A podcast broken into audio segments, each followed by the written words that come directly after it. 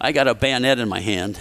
Really? Yeah, I took a through here, and then I took a bullet through the face uh, Okay. when I was in a helicopter, and then I took shrapnel in my shoulders and my legs. Yeah. and then I took a bullet in my leg.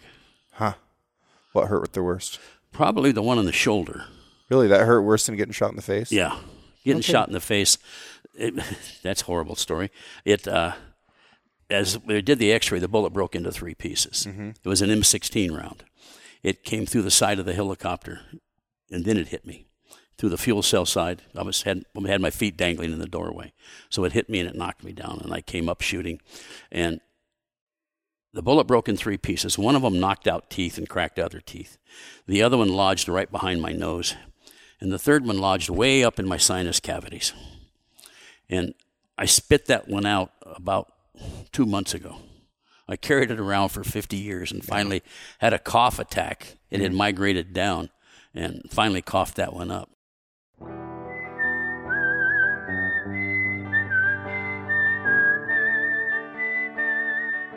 These are stories of outdoor adventure and expert advice from folks with calloused hands. I'm James Nash, and this is the Six Ranch Podcast.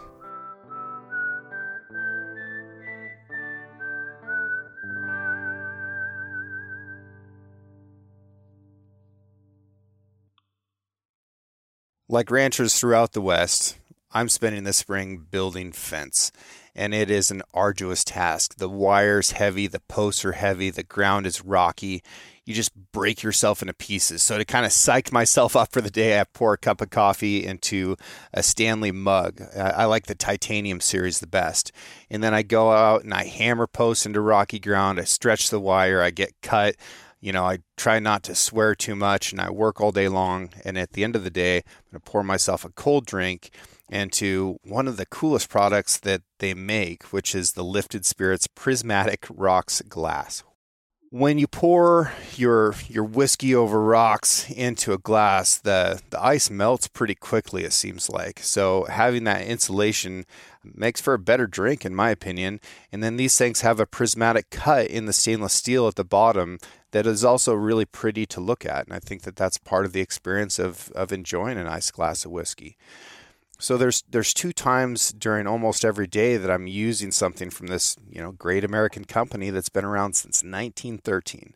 They've got all kinds of gear on their website, and you can save yourself some money by using the discount code Six Ranch. That's the number six and the word ranch. It gets you 25% off. And then there's a Six Ranch Outfitters collection on their page. There's a link to that in this uh, podcast description. And that will take you right to a page that has all of the things that I like to use. Now, I don't make any money off this. It's not how most discount codes work. This is just a savings that I'm passing along to you. Stanley has been a sponsor of this show for years now. They've been so supportive. And if it weren't for that support, I wouldn't be able to continue doing this. So you can support the show and get a good piece of gear at a discount by using this discount code and buying something that you like or something that you think somebody else would like. So you can go to stanley1913.com, collections, Six Ranch Outfitters, or you can look at anything else on the website, but use that discount code and save yourself a couple bucks. My back would be shot. Yeah. I wouldn't be able to get off the bike. My ass would be vibrating for a week. It's Sorry, am- you're recording. No, you're good. It it is amazing what kind of fatigue you get on a motorcycle for sure. Like I tend to overgrip if I haven't been riding a lot, and um, my hands will go numb, and then I know I need to relax a little bit. Yeah. Um, how how you sit on the bike and how you have the handlebars positioned and and all that makes a big difference. Having a good seat makes a big difference. But what really fatigues me is my mind. You have to stay so focused Oh yeah. because everything out there is trying to kill you the whole time. Yep. I had a pretty good adventure. You know, it's an adventure motorcycle. I had an adventurous ride yesterday. So I tried to come from, you know, Idaho to Montana and, you know, I'm not going to name names. So I went up a, a long river and then I took a fork of that river. I was going to try and take a logging road into Montana and I got all the way up there and there was a rock slide and I had to turn around. So it was a 140 mile detour. I was Oh, 70 geez. miles from the turnoff. Oh, man. Um, So I turned around and I was scooting back down this road, and there's a lot of people that were fishing on this on this fork of the river, and I wasn't paying that close of attention to the fishermen, but I saw a little bear on the side of the road. So I zoomed over there, got off the bike, and chased it to see if I could run it up a tree because that's the right thing to do. And instead of going up a tree, this bear like Supermaned off the road and landed in the river right next to a couple of guys that were fishing, and they were a little bit panicky look looking Oh, about it. Um, and then you know here I am in like motorcycle gear and a helmet. And I was like, "See ya, sorry." Got on my bike and zoomed off. And there was hailstorms and thunderstorms. Um, you know, it was a great ride. Oh, yeah. It- it- that was- that's what Good. adventure motorcycling should be about. Um, it's not just you know going to Starbucks. Yeah, my grandson does downhill bike racing. Yeah, and he's too big for it, but he does it anyway. Yeah. But one day he was in Washington and he was riding this trail, and he ran into a black bear, just smacked into him with a bicycle, and his friends were following him, and they go, and he turned around and bailed over the edge. Left his bike, and his friends are like, "Man, you went this way, and the bear went that way." they said, "We didn't know who was faster." Oh yeah. Okay, so you were saying that your your dad was a career Air Force. yes, I just had a um, a naval air traffic controller on here. Yeah. yeah. He, uh, my dad was, you know, I went to school in Spain, Guam, Hong Kong. Okay. and uh, in California. Then finally, in, I graduated high school in Wenatchee, so Okay. Interesting. Which of those places did you enjoy the best? Guam, without a doubt. Really? 1962. Yeah. The war hadn't been over that long. We could go through the jungle and pick up souvenirs. We found rifles, hand grenades one time, but that's a whole nother story. And we let when I left Guam, the next year, the last Japanese soldier came out of the jungle and turned himself in. Yeah. I, rem- I remember that guy. He had been in there the whole time we were playing where he was at. No kidding. And never said, you know, we never knew he was there. Uh, but as a kid, because you're skinned, you're diving, you're snorkeling, you're spearfishing, it was just a fantastic adventure. Tell me a little bit about that that guy because my understanding is, you know, his last orders were don't surrender. Right. And he and he took that seriously. Yeah, I only know what I read. Yeah. You know, he, and it seems like, if I remember right, he's a sh- became a shoe salesman Hmm. in, in Japan or something to do with shoes. But he, he would go to the villages and steal food. The Yeah. different, but he was smart enough not to hit the same village. He would hit them. You know, it, it, they never knew when he was coming. He never took much. Yeah. A little rice, a chicken, you know, stuff like that. So I mean, he survived there for gosh, what?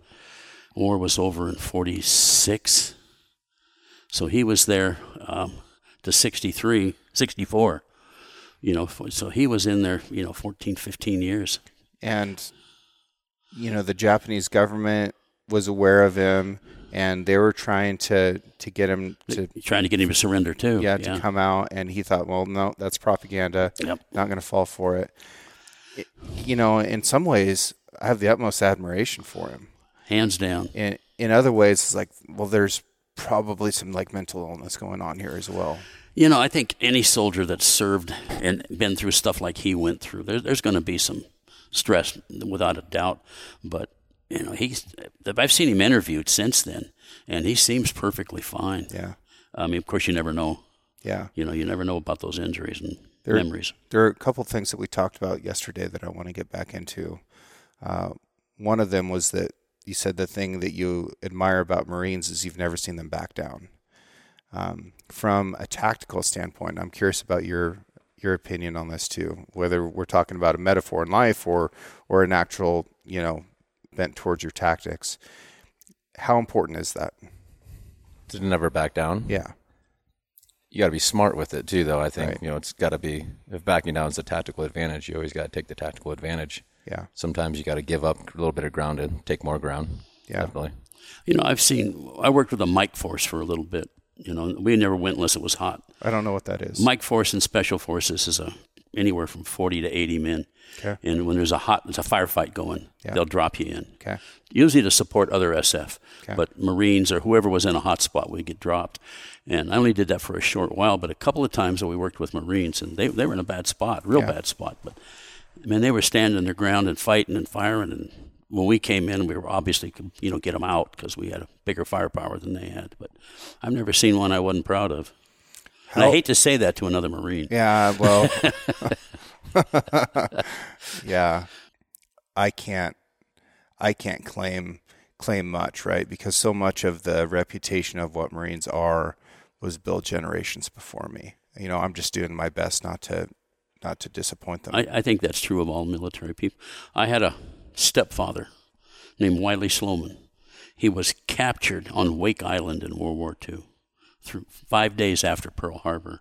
He spent four years in a POW camp in Japan, and he had he's written up in a few books, you know, that are out there, and the stuff they went through. Those Marines were just absolutely incredible. they had a terrible time in the Pacific. But on the Wake Island, if you read the books, the Marines were they had blown off two uh, invasion attempts. They had driven the Japanese back into the ocean twice, and they were doing it in the third time, and they'd already sank one battleship. On the third attempt, the Japanese were coming aboard. They were pushing them back out again when the commander gave the surrender. The Marines were just pissed like no end. Yeah, So, but yeah, it's interesting. You know, the Battle of Chosin Reservoir. oh yeah. right? You've got a you've got a handful of Marines that got you know essentially surrounded by over a- over a million Chinese, and they uh, they didn't retreat; they just attacked in a different direction to Yeah. leave, to leave. Was, wasn't it Chesty Puller said, "Yeah, we're surrounded, and that's a good thing yeah, because we know like where they're at." Yeah, yeah. Um, so, what led you to the military? I had a football scholarship to the University of Texas. You did. That's And- a big deal. It was to me at the time. I, I had visions of being a pro football player. Yeah. When I got to UT and looked at all the other guys that were playing, there was no way I was ever going to make the pros. And and I wasn't sure I was wanted to go to college and play. So I talked to a, a recruiter, not a Marine recruiter, an Army recruiter, and he, he talked me that, that this is probably what I want to do. Take some time and figure out what it was. And then I got deeper and deeper into it. And when I finished my basic infantry training, because that's what I wanted to do, I went off to jump school. And I had a 12 week layover between the Q school and jump school. So I went to ranger school. Mm-hmm. So I was able to get through that. I thought I was in shape when I left jump school, but I wasn't close to being in shape. And then when I got to Q school, I still wasn't in shape. Yeah. You know, going through those guys. And it was just kind of a progression as I had to be, I don't know, just personality wise, I had to be one of the best, I guess. I didn't want to be second anywhere. Hmm. That's a risky move when you're going through military training. A lot of guys are very successful who just hang out in the middle of the pack. Yeah, but I that wasn't. That's just never been my mentality. I guess I've gotten smarter as I got older. Yeah. But you Yeah. know, What We- about you, Payden? What drove me to? Yeah. Yeah, 2010. I mean, that's Yeah, that's kind of a, a, a goofy time. You know, we're we're a couple of years into the recession. Um, not a lot of job opportunities out there. Uh, we've been, you know, fighting a war for eight years on two fronts. Yeah. I don't know. I mean, the biggest thing I had kind of had a deal with my parents growing up was if I got a wrestling scholarship, I'd go to college and wrestle, and that's what I did and went. And it wasn't really what I wanted. Like I was pre med at the time. I wanted to be a chiropractor, mm-hmm. so I was. They didn't have a pre chiropractic program then, so I was going pre med, and it was good. School's never been really challenging, so I kind of could blow off classes and still maintain. I think I needed like a three point two to keep my scholarship and then I blew my knee out for the second time wrestling and, and during wrestling practice, and that kind of I was just like, you know what, I'm done. I, I finished out the had surgery, finished the season, and then on my way home, I was just kind of like, I don't know if this is what I want to do. I'm not really loving school, and then that's when I just there was literally the exit before my exit took me to the Jackson, Michigan Mall, and there's like a section there where they have all the recruiters, and I just kind of strolled in there and went to go in the marine office and it's you know mirrored so you can't see in and i go to doors locked so i'm looking at the pamphlet thing and out walks the navy guy and he's like you want to join the military? And i was like well you know yeah kinda and then we just started chatting and like two and a half hours later i was scheduled on a PST because i wanted to do uh, be a Seabee because my dad ran a construction company for Right. my entire life. I'd been doing construction since i was like 10 12 years old. I'll go be a Seabee come back take over the construction company. And then he was just like, the recruiter was like, no, man, that's not, that's not you. Try this, and it just just kind of happened. It kept snowballing, and uh, it went from just go do a PST. We'll see what you like and where you score. And like I said, I'd, I'd wrestled the nationals like three or four weeks before this, so I was in phenomenal shape still, and I was still working out. And I was like, sure, I'll go do a PST. And showed up, and I'd get to the pool, and they're like, you can do side stroke, combat side stroke, breaststroke, and I was just like staring at the instructor, and the instructor was a guy named Jeff Krause, who was a I want to say he was a Green Beret Ranger, got out, and then went in and was a SEAL. He's oh, wow. written some books, and it's called like "So You Want Me to Do What" or something like that. It's pretty good. But he was a super cool guy, and he just looks at me. He's like, "Oh boy, you're gonna have fun today." Yeah. So they showed me really quick breaststroke and side stroke, and I just jumped to the pool and just muscled my way 500 meters of breaststroke. and it was, I think I passed by like four or five seconds Nice. got out of the pool and did the did the rest and just crushed the rest, the push ups, sit ups, pull ups, and the run. And that got me good enough scores where they're asking me to go do the C-SORT. Do you know what the I don't. I don't I can't remember now what it stands for, but basically it's an aptitude test to see how likely you are to quit. Okay. So they were zero to four. If you get a zero, you're basically like, you're done. You're not going to get a contract. It's going to be, or if you do, if you get like one or two, you'll get a contract, but it's going to be based upon increasing your scores. They'll say if you did 70 push-ups this time next week or two weeks when you do it, you need to get 75 Yeah. to show that you're dedicated. Yeah. And I took that and I had no clue, hadn't heard of the test before that, and I got a four on it. And they walk, guy walks in, he's like, "Did you do? Did anybody tell you about this?" I'm like, "I've never even heard of this thing before." Walks out, walks back in. He's like, "You got a seal contract if you want it." I was like, "Okay." So I went, did it, and signed it, and the next day signed it, and then they told me to be like a year, year and a half before I left, and then I left like two months later. Hmm. I was one of the the top recruits. So when somebody dropped out, they just go to the list, and Yeah. they're like, "All right, you're you're up, you won it," and I took the spot, and that's all How's she wrote. it was good. I enjoy, I mean, I got hurt in pre BUD/S. Yeah. That was because I think it happened so quickly. I didn't have time to like harden my legs and my body for running and continuous running. Did you get shin splints? I got sh- full on fractures. Yeah. So I had shin splints. They turned into stress fractures, and I hit them for so long that they turned into full on, full on fractures. Such a common injury. It really is. I had, let's see, three in my right leg and one in my left leg. Yep. And uh, when I went in, it was like three weeks before we were supposed to test out to go to BUD/S. And one of the, he was actually Marine. He was one of our fitness instructors, pulled me aside because he saw I was dropping back in runs. And he was like, You need to go get checked out because you're usually top of the group and you're kind of lower back now. And so I was finally went in, and the lady was like, "You're just BUD/S Dodger, like you're just scared." And so she went in. She was like, "We're not going to do a bone scan. We're just going to do X-rays on your legs." So I was like, "Okay." So then it came back the next day. I go in there to meet with her. She's like, "I just want to apologize. um, you don't have stress fractures. You have full fractures in your legs." Wow. So then I had to do 16 weeks of rehab. Where it's not, you're not listening to music, anything, and the test out of it, you had to do a 15 mile run on a treadmill, and that treadmill is just staring at a cinder block wall. it was so, it was worse than anything. I was like, if I can make it through this run, I can do it. Ah, But, that's horrible. yeah. Uh, So I got rolled and then went to BUD/S, and from there on, I didn't have any real issues through BUD/S. Yeah. I made through everything first time. Um, got Achilles, double Achilles tendonitis after Hell Week, which was pretty brutal, and then I got uh, the that can G- take a long time to heal up. I still deal with it today. It's been, you know, freaking what, 13 years, 12 years. A lot of hunters deal with Achilles injuries um, from packing out too heavy of a weight, and they think that if if their thighs can can get the pack off the ground, that they're good. But it's their Achilles that blow up, and a lot of times it'll be the next day they'll go to get out of bed and then pop. Yep. Yep. A really common hunting injury. I gotta, I gotta be really careful with it because yeah, when I'm hiking and hunting a lot, that Yeah. my left Achilles just screams. Now I know SEALs started during Vietnam.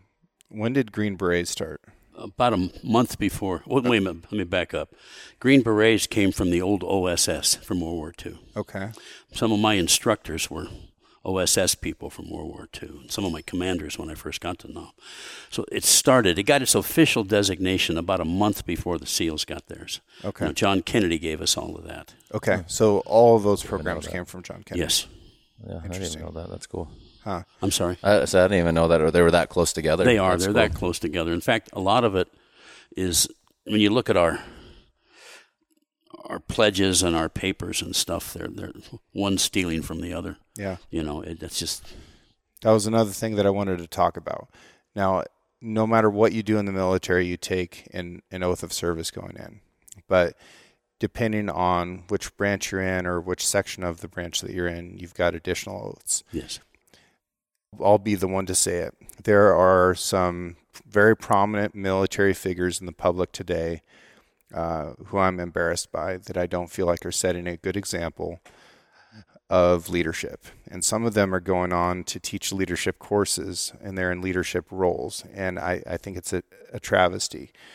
There is some humility that is programmed into the oaths that you guys both took. And I don't I don't know if you if an oath is something you remember verbatim, but can you at least summarize what your oath was as a beret and as a SEAL? As a as a beret, ours was simply do what our country tells us, promote the different types of warfare that we do, and to you know remain loyal to our country, and to you know, I forget. I read it again last night, and I still can't remember what Yeah. it was. Uh, but then I read the SEAL one, and it was a bit different. Yeah. Yeah, it's. I think it's a little bit different than the berets, but I think to kind of summarize it, it's just about being a professional and a quiet professional, and um, just basically being the being the best and always putting your putting the best forward, um, no matter kind of what that is, what it entails, or anything you're doing within your life, whether it's the SEAL teams or beyond. And I think that's why a lot of SEALs get out and they go. They are successful entrepreneurs. You see a lot of SEALs that aren't in the limelight that are very successful entrepreneurs because of the ethos that you're kind of raised under when Yeah. you're doing it. Especially like li- really young guys that go in, like myself when I was you know 19, and I had one guy younger than me. So those guys, I think when you read that and understand that when you're young, and then you kind of grow up under it, it makes a big difference too. Yeah. But, Yeah, there was one part of your oath that's not in ours that I, I took for granted was is that you will never profit from your mm-hmm. experiences. Mm. yeah, that's obviously a big, a big talking point. I mean, Well, we've got them in the, from special forces also. I mean, we've got some people that wrote books they shouldn't have written. yeah. Uh, there's not many, but there's there's enough to you know embarrass you sometimes. And one of them has contacted me to help write his next book, and I never liked the guy anyway, so I won't be involved in that. One of the things that I think complicates this issue is there's there's a whole generation of kids that are growing up and they're looking at these guys who are loud on the internet. And they think that that's what represents what it means to be uh, a member of special forces. And, and, it's inaccurate. So i think that it's important to talk about what it actually is. And that's a little bit about what i want to get into today and then we're going to talk about knives. Um, within within the Marine Corps, you know, we're a little we're an itty bitty branch. There's more lieutenants in the Army than there are Marines in the Marine Corps. Really, I didn't know that. Um, we're we're small. So when they say the few, the proud, the Marines, that like, that really summarizes it. Like there's not very many of us. We're really proud of being Marines. You know, we we love being Marines. We love other Marines. We hate the Marine Corps, and and that's kind of kind of how it works. Is it once a Marine, always a Marine? Pretty much. Is that what I yeah, it doesn't wash off. but uh, then you get into um, you know MARSOC, which is part of um, part of JSOC, but they don't really know how to use them. They're still trying to figure all that out. You've got SEALs, you've got Delta, you've got Green Berets, um, you know, all, all the special forces groups in the Army, and everybody kind of has a, a specific job. Like special forces often means that you know the scope of what you are are supposed to do just narrows up a little bit so that you can focus on it and be better at it. Would you say that's fair to say? Yeah, I think so. I think the it, the to me the biggest differentiating factor is that the one is the money and the time. Yeah. Because when you have the- you can have the same training, but if you can do 10 times as much of it or you have a lot more rounds so you shoot like we could go out and check out a can of ammo and our gun whenever we wanted to. Right. We go to the range every single morning. I know in other forces it's it's not that easy. You're, you're counting rounds, you're getting X amount of rounds to train with, you're not getting endless time. So I think that's a big I had to rent golf carts to train my Marines for tank formations Yeah. because we didn't have enough money for fuel. yeah. Really? I So- think that's a big. that's sad. yeah. They, I think it was probably the the highlight of their training. They had a great time. You know, I'm sure of we, that. We figured it out, but but it's dumb. You know, we should have been doing that in tanks, not me going out to the golf course and and saying, hey, you know, I need five golf carts, and my Marines are going to throw golf balls at each other while you know the tank commanders give fire commands. Yeah, Um, but you do what you can. Oh yeah. Yeah. You know, when in special forces in my era, and my era is long before any of this all came together. They've first, I think. Let me just say this first off. I think they're better trained. I think they're have better tactics than we had in my day. We were kind of learning as we went along, especially in Vietnam. Well, I would hope that we would all learn from each other. And you know, It- you know, we had the old OSS guys telling us how they did it in World War II in Germany, and then we had a jungle full of stuff and the swamps and everything else that Vietnam was made up of, and our people kind of learned, you know, what worked, what didn't work, uh, and it was a big learning curve. And when I, just as I was getting out, Beckwith was starting Delta, and he was looking for people, and he was having a hard time dragging people into it. And then, but today, what they've got organized is just, I think, so much better than what we had. So, were you one of the first Green Berets? No, I didn't get in until I got my beret in 67, And it started in. 62.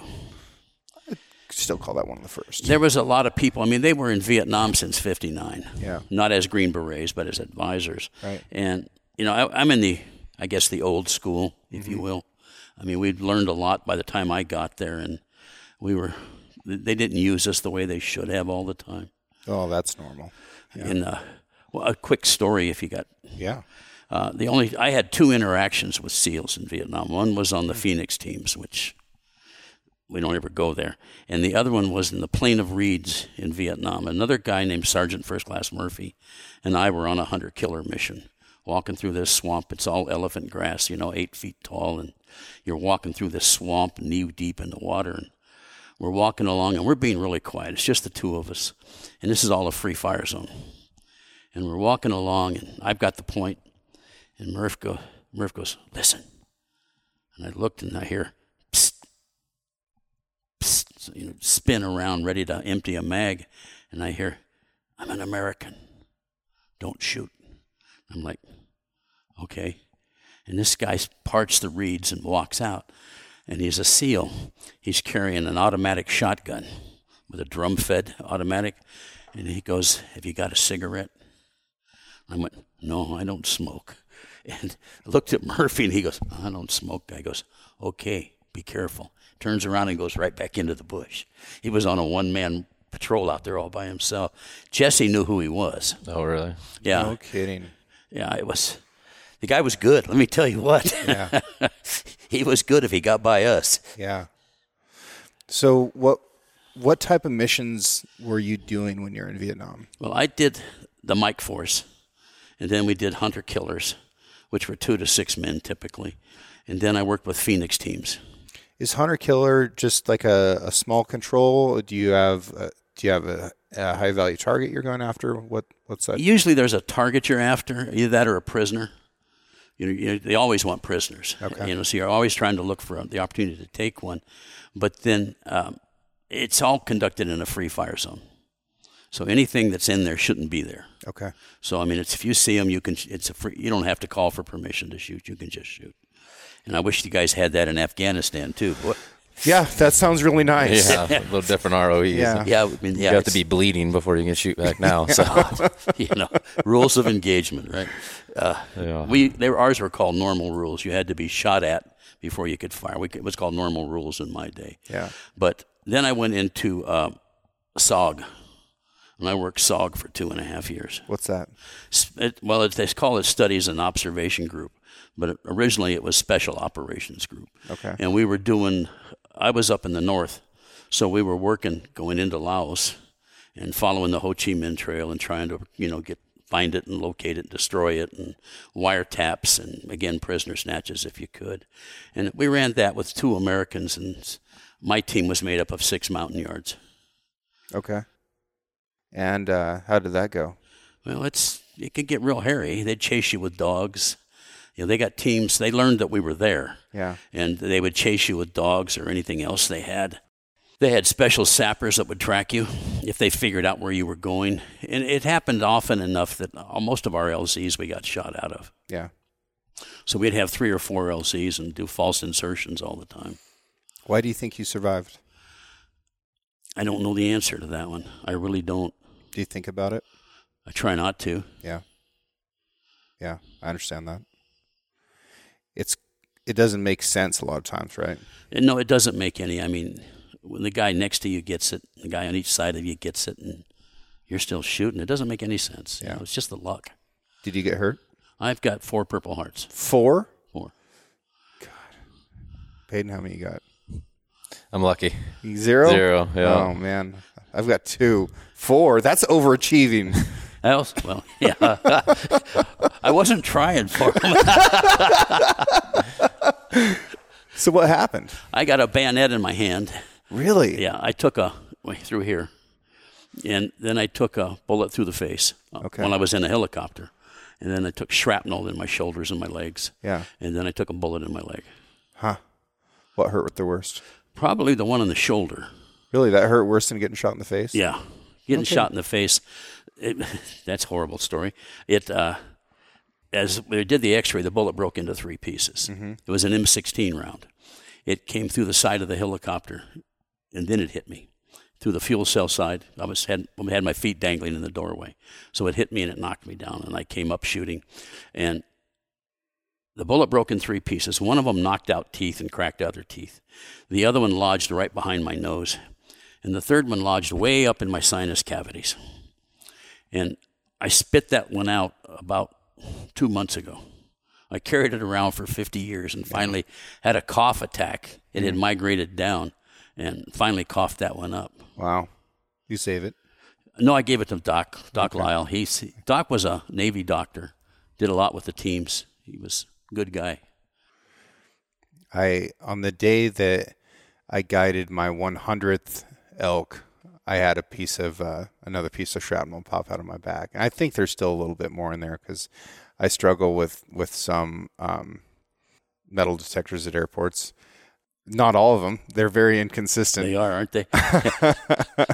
But uh, yeah, I've had my thigh felt up a lot. well, it's free, you know. yeah, but it's not a thrill. Uh, well, um, what are some lessons that that both of you sort of took from your experiences that that have helped you be successful afterwards? That's a good question. I think a lot of it comes stems honestly from the ethos. And this, I had a very very good first platoon, and uh, had we were all young. We had like 14 new guys, and in a platoon of typically 16 to 20, you have your OIC, your chief, and then usually a handful of older guys. But we were mostly new guys, so our older guys had their work cut out for them, and they were very good at uh, like it's instilling in us like quiet professionalism, um, being part of the you know team teammate self those type of things. Those are those are really i think anybody can take those and apply those and be very successful. Because even when you're working in a shop or working in a group or working in a company if you're always thinking you know team teammate self you're always gonna always gonna be successful. Let's break that one down a little bit for the people in the back. Team teammate self. yep How can how can somebody apply that to their life? always i think and it can be broken you can say team teammate self i think you can say you know family you know community stuff like you can input any words you want in there um, but it's always just putting others before you or putting what the main goal is before your own personal goals Yep. right so if the you're trying to grow a company and you're also trying to grow yourself professionally whatever it is knowing that as you put time into that company you're going to grow as well with it. But putting that there first and what it meant in the teams a lot was not nearly as deep. It was when you get back from a dive you take care of the team gear you help your teammate take care of their gear and then you break your gear down. But if everybody's doing that then everything's getting done at the same time and it's done way faster because you don't just have 10 people doing 10 individual things you have a team of 10 people attacking a much smaller problem this is an old concept in the military too. Like you go back to um, to like Indian warfare cavalry, it was horse saddle self. know And the the common denominator in all this is that self is last. Yeah. I remember in, in training one time just getting burned alive by my uh, company commander because he came in and uh, and we'd been out in the field for however long and I was taking a shower. He goes, "Is your rifle clean and turned into the army?" I was like, "Yeah, it is." And uh, he goes, "What about everybody else in your squad?" I was like, "I actually don't know that." Um, so I was worried about getting myself clean before I made sure that everybody's guns in the squad were taken care of, and that's a problem, right? Yep. Um, and that was that was absolutely a selfish decision that I was making, and you lose military efficiency if you make those kind of decisions. And Yep. I think it can definitely be applied to business, to relationships, to all kinds of things. It doesn't mean don't take care of yourself. And Yep. some people get that twisted, right? Yep. You're like, well, Absolutely. take care of yourself last means don't take care of yourself. That's not it. You still have to do that, um, but it is last. Yep. What about what about you, sir? It. Um, I, I agree with what Payden said. It, we. I ran much smaller groups. We ran different types of missions, and I think that's characteristic of a lot. I mean, our missions can go anywhere from a day to thirty days.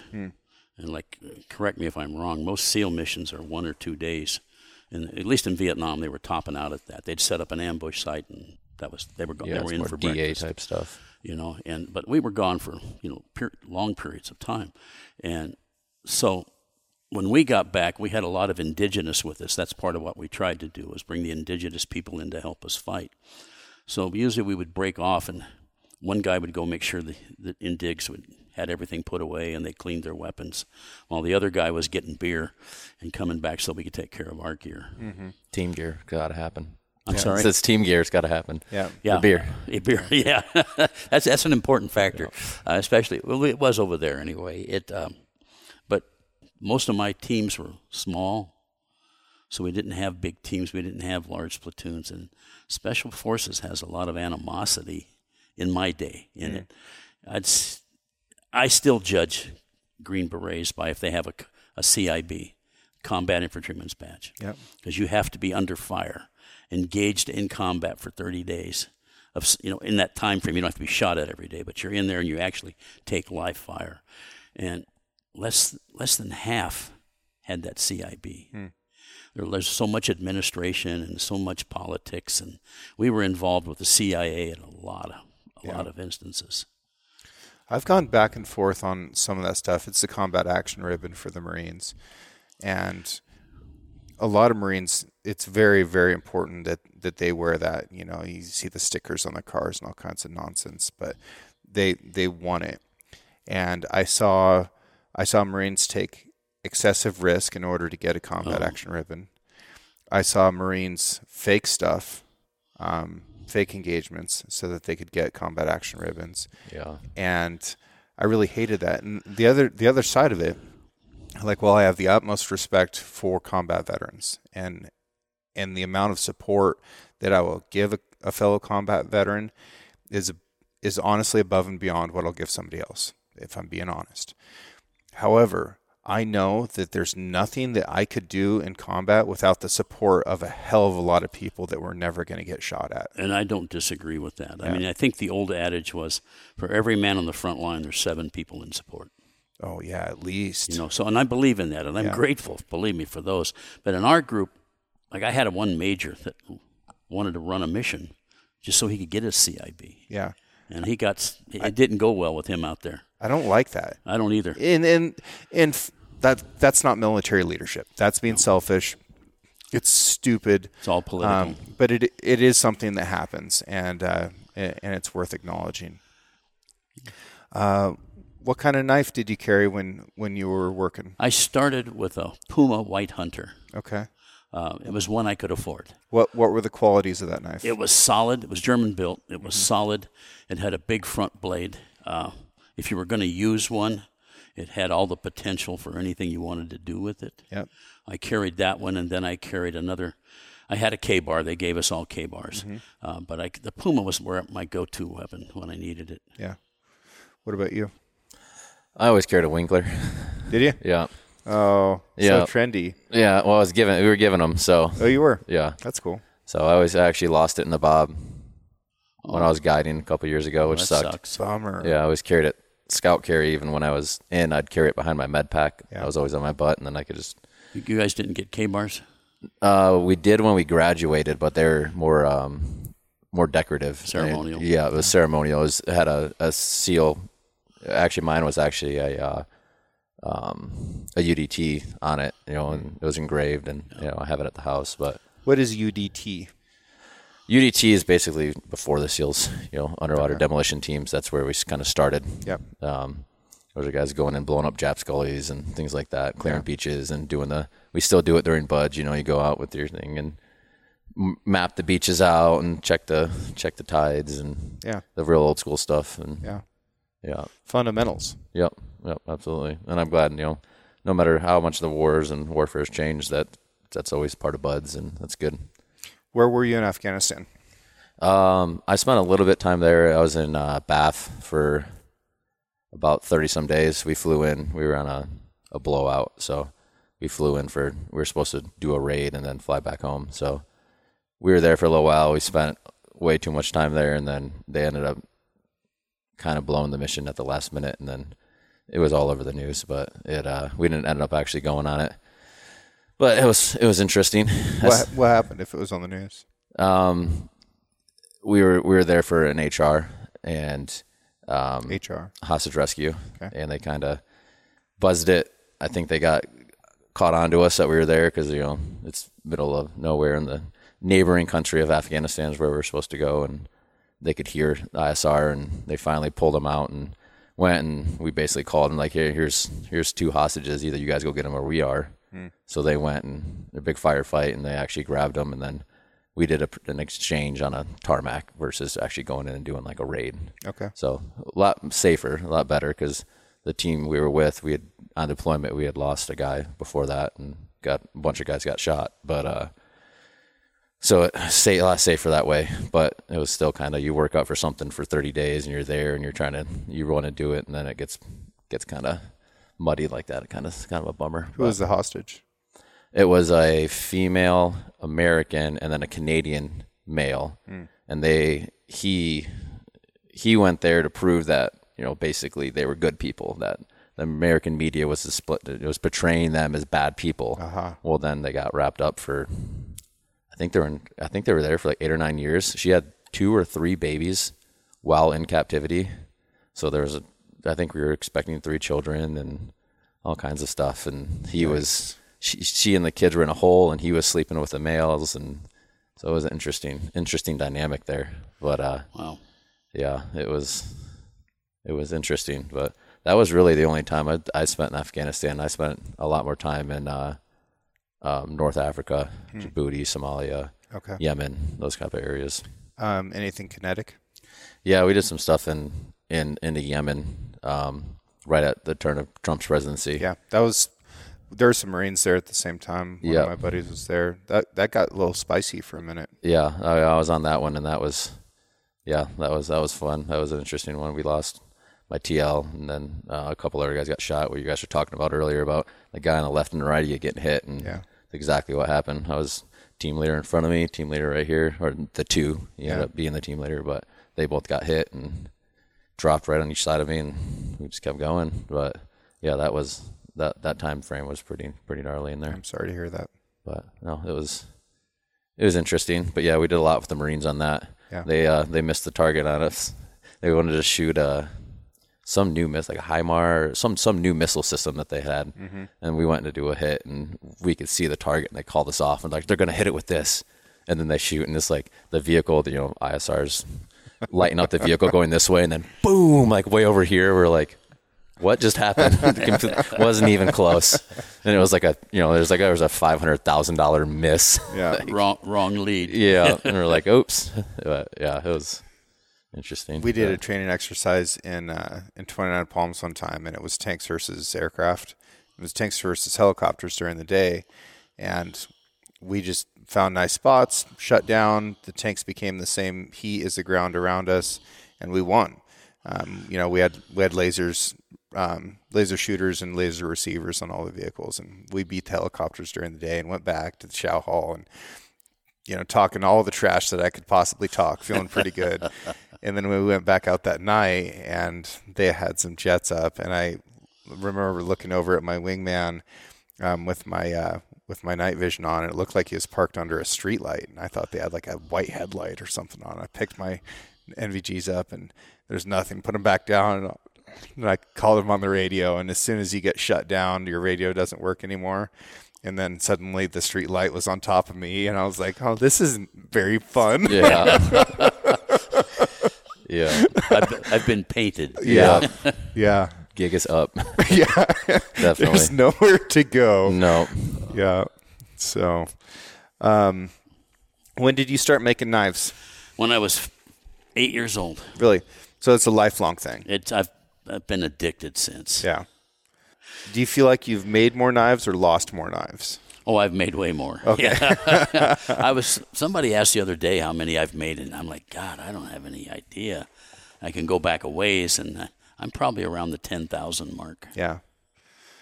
And my understanding is that twice you made the best knife in the world. My wife and I, yes. Your wife and My you. wife does. I, I build a really nice knife, a really good knife, Yeah. and then she turns it into art. Okay. I mean, she just is. Before cancer, she was a phenomenal scrimshaw artist. Mm. Uh, just absolutely phenomenal. She didn't even know she could scrimshaw until I asked her to do one one time.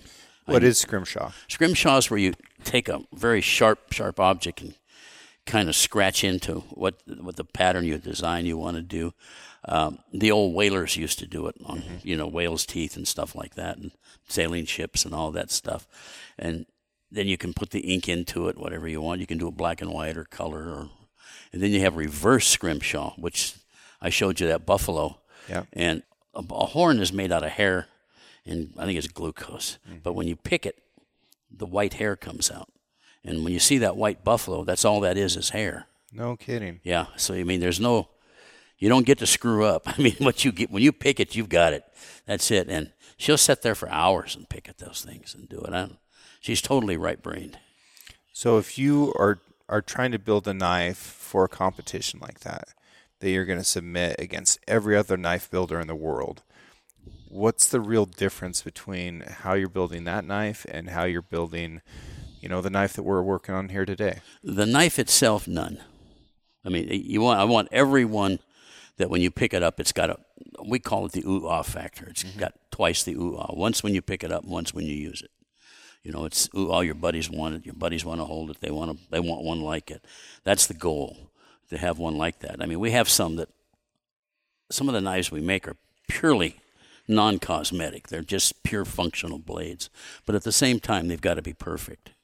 You know, if you're off a little bit, then the knife's not perfect. You want it. If you put your name on it, you got to be proud of it. Yeah. And then I give it to my wife after I've done something with it that's special. It's special Damascus or special something. And in those days when we were winning, we could use elephant ivory. Mm. So she would scrimshaw into elephant ivory. And the one, the second one we won with is still at the Army Navy store here in Kalispell. I don't know what price he's got it on it anymore. He's just, he's a fanatic on scrimshaw. And so she'll find something that's, we've learned with knives, most of the people interested are interested in game animals on it. So that's been our theme with it all along. I like it too.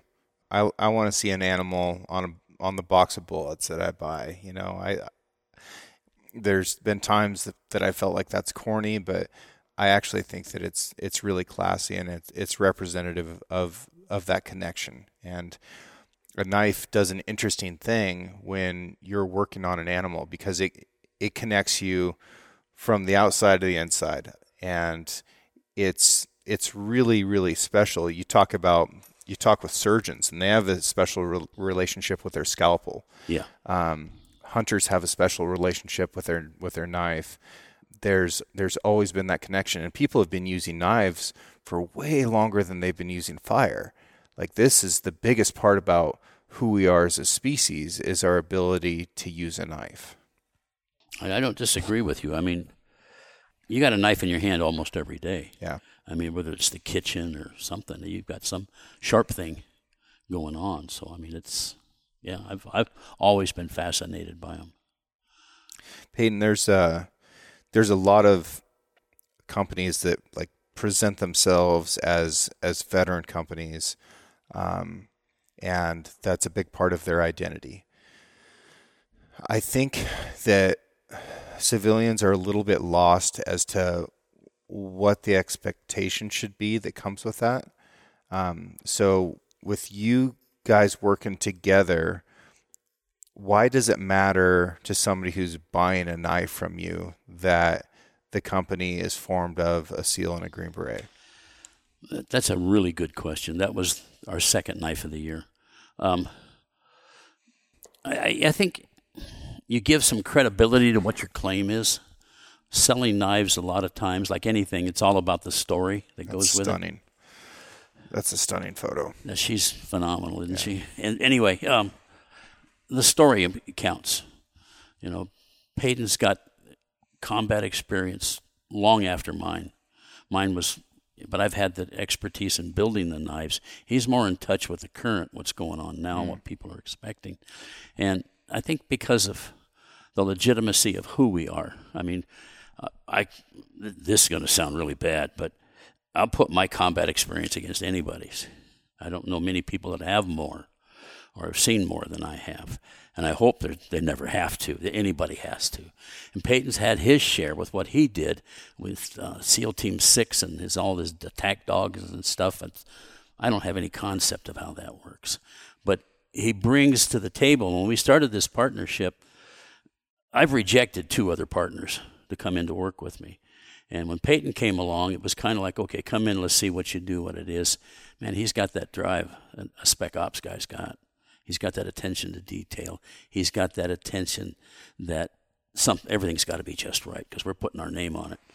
When That he- wrestling background helps too. uh, it probably does. I'm not a wrestler. I mean, I I wasn't. Uh, it was football for me, and It's the only sport that I care if somebody puts it on their resume. really, Yeah. If if it's something else, you might as well just leave it off. But if if you wrestled, even if it's just in high school, put that on your resume because it means something to a lot of employers. Mm-hmm. I'll be darned. That's why the special forces they're they're like 60 70% wrestlers. Yeah. If you look at you break down it's like 60 70% wrestlers, like 20 30% water polo players, at least for the SEAL teams, and then the rest it's like fractions. Yeah. Cuz most of them it's it's mostly wrestlers. Most of the SF guys were country boys. Yeah. Yeah. I mean, that's what in my era. I mean, I don't know what it is now. You've got to learn how to work at an early age if you're going to be good at working. Oh later. yeah, And if you grow up in the country, you're going to work your whole freaking yeah. life. I remember my grandfather. I asked him for, could I have an allowance, and he said I already had one. Yeah. I said, really? He goes, yeah, room and board. Get to work. Mm-hmm. that was it. Yeah. Okay, fine. Yeah. Yeah. You know. I think all the years I worked for my dad, I maybe actually got like two paychecks. yeah. Nice. He'd be like, "Oh, I bought you this, remember?" And I'd be like, "That was like two hundred dollars. You owe me like a thousand dollars. What do you mean? We've been working 12, 13 hour days and I haven't seen a, yeah. a dollar." He's like, "I bought you lunch." But you know, for the part as a kid growing up working like that, I, I loved every minute of it. yeah. You know. So I still I f- still feel like we haven't quite answered the question for people. Why should they care that i- i- if they're just thinking about the product, right? If they're just thinking about the knife, why should they care about your backgrounds? I think That's it a darn good question. Um, I think it just legit legitimizes it, but it it gives you like if if you were to go to anybody on the street and be like, "I want to buy a knife from you," like what's the experience that you've brought into designing this knife, Yeah. right? And it's like, well, I watch some YouTube videos and I just enjoy making knives. It's like, all right, well, maybe you're a very good knife, but like, what experience has gone into that knife? Yeah. Like, why is it? Why do you want to shape it this way? Why do you want the handle like this? Why do you want? And it's like, well, because it's correct, or what? It's like, well, our designs are going to come from a place of like a utilitarian type. Like, no, this is what we would use overseas. Like, we have knives that Thomas has here, sitting here, that were designed by people and designed by himself that they've been used overseas. And it's like, well, you know what? We used it. We brought it back. We didn't like this, so we're gonna. It's been combat tested, brought back, changed, went sent back out. You know, and it's just it's got years and years of experience and expertise behind it to back up just not just another pretty knife. With you know? massive consequence if it fails. exactly. Yeah. And then another thing is you guys are are both um, both have experience being big game guides in the West. Yep. That's that's huge to combine those two. Yep. Yeah, I, I agree. I mean, we know what we need to do. Is you know, I, I was an avid hunter my whole life, and as a kid, we had subsistence hunting. We had to, um, so I've always hunted. And Yeah. I knew what kind of knife I wanted. Didn't always have that one, but We had subsistence hunting when I was a kid too, but I think uh, the technical term is poaching. but that's a more of a modern term. Isn't it? it doesn't apply to anybody over seventy. yeah, it was what we were doing. That's a fact. It, uh, Yeah. but I mean, I mean, It's all right. It's all right. And, and I know people are going to light me up for, for saying that some poaching is justifiable, but some poaching is justifiable. you know, people got to eat. Yep. You know, and that, and I don't disagree with that. And wildlife is held by the state in a trust for the public. And part of the reason that wildlife is important is not just to fill out niches in the ecosystem, it's because it is a reserve food source. During World War II, they closed elk hunting in the state of Oregon for two years. I didn't know that. Yeah. Yeah, I just learned about this recently myself. And I think there's a couple reasons for it. It was the last two years. So I think part of it was we need a reserve source of protein. Um, so we're we're going to preserve this for, for everybody. I think another part of it was they wanted fewer reasons for men to stay home. Yeah. and uh, yeah, but the the impetus for that, I, I don't fully understand. But um, no, we, we do need to consider our wildlife as a food source, as a sustainable one, um, and we need to make sure that it stays that way. But uh, no, there there's still plenty of people out there that that kill venison for meat illegally so that they can feed their families, and still do so in a responsible way. Um, and while some people are going to have a problem with that, I'm not going to count myself among them. Payden made a comment a moment ago about why we why our knives should be more credible than a lot of them. Hmm. Is that when I I've done a lot of shows over the years, and when you watch somebody pick up a knife, you know exactly if that guy knows what he's doing or not. Yeah.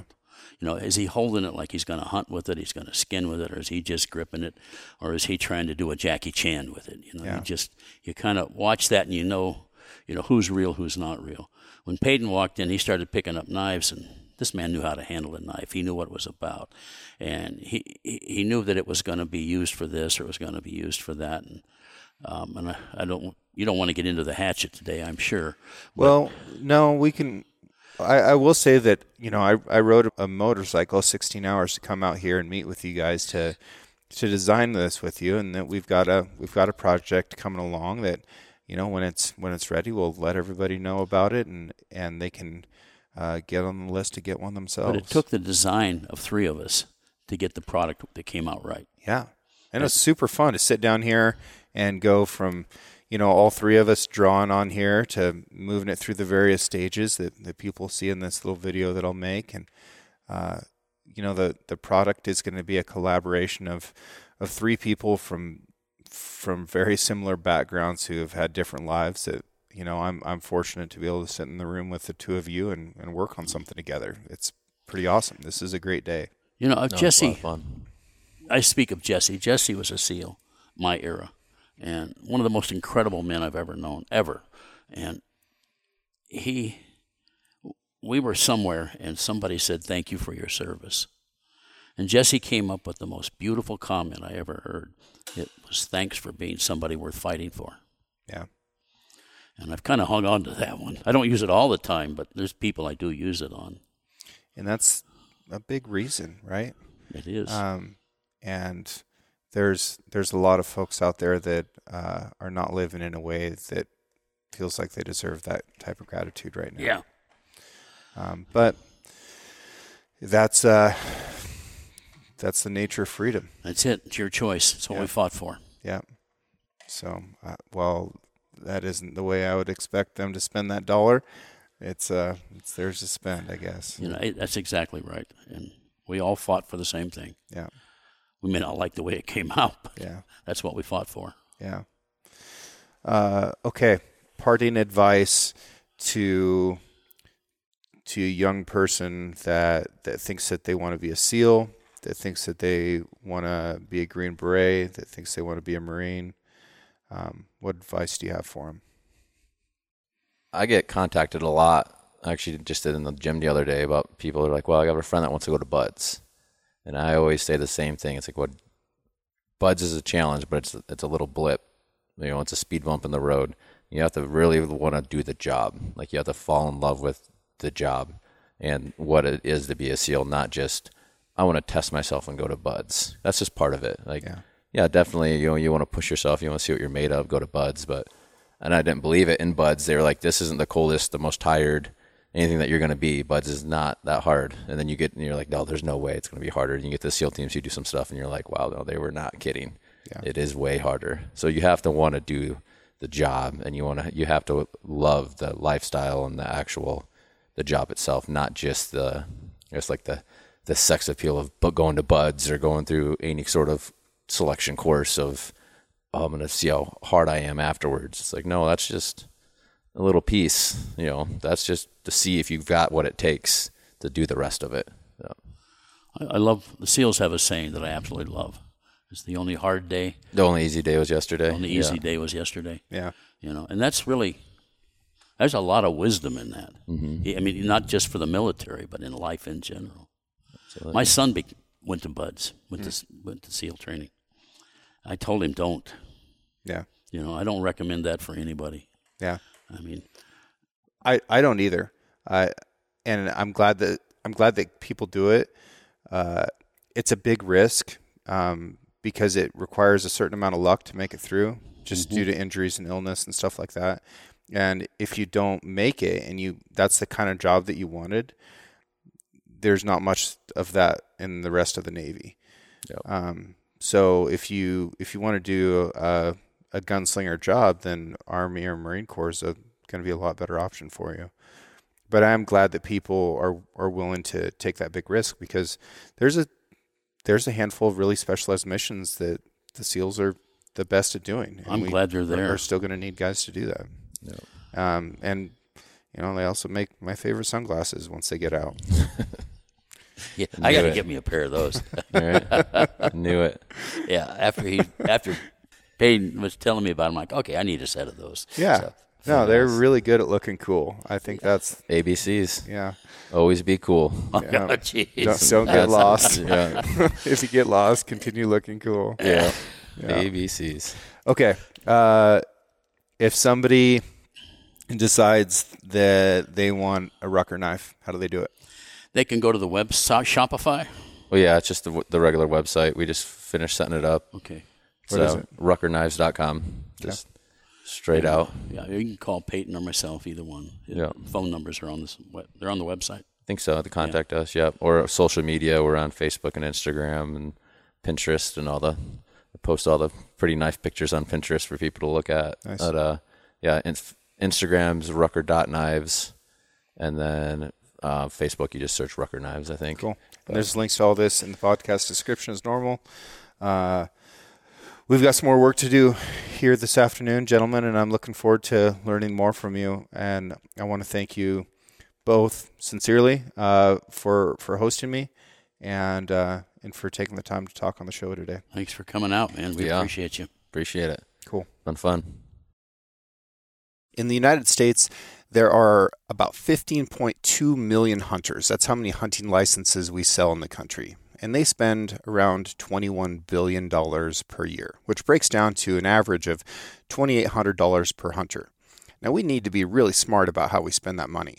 You can't spend it on stuff that's going to break, otherwise, you have to buy something else again and you end up costing yourself even more. We also need to be smart about how much weight we carry in our packs because that's a serious limiting factor. One way to remove about five pounds out of your pack without sacrificing your ability to find animals is to get rid of your spotting scope and tripod. Now, there's a time and a place for those things, and I carry both of them a lot. But if I need to go lightweight, I'm going to carry stabilized binoculars. And the best stabilized binoculars I have ever used are from Sig Sauer. They are the Zulu 6, and they just came out with a new pair called the Zulu 6 HDX. I use the 12 power magnification model. They weigh 21.5 ounces and they have two modes of stabilization. So you throw the lever forward once, and that's going to stabilize the image. If you turn it off and turn it back on again, that's going to stabilize it even more. And I'm not kidding, it is more stable than if you're glassing from a tripod. It is absolutely incredible you're going to be able to see stuff at just incredible distances and really break it down. Like you're going to be able to tell the difference between a Billy and a Nanny mountain goat at a mile. You're going to be able to actually see if there's a kicker coming off that 4x4 muley that just popped up over the hill. They work great at early and last light. They work great at highlight. They fit really well in my hands. Like this was one of the first products that I asked SIG to make when I started working with them. And to no surprise, they were already on it. They were way ahead of me. But this is a really good piece of gear.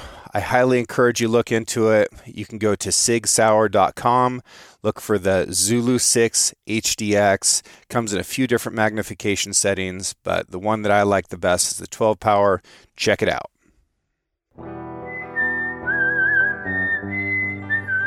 Thank you all very much for listening.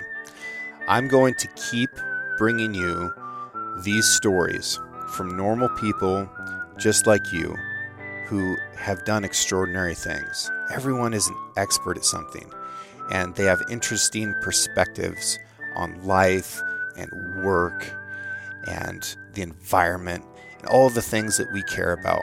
I'm going to keep bringing that to you. And I want to thank you so much for making this show possible. I also want to thank Emily Bratcher for producing this show. She does a great job editing. Really appreciate her. I want to thank John Chatelain. He did the art for the Six Ranch podcast. And Celia, soon to be Harlander, uh, she digitized that so that we can get it out there on the internet for you. Also, want to thank Justin Hay for writing this original music and the beautiful whistling that you're listening to right now.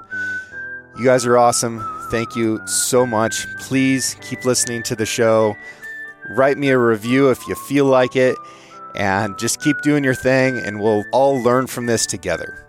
It's been fun, and you know, we're, we're just getting started.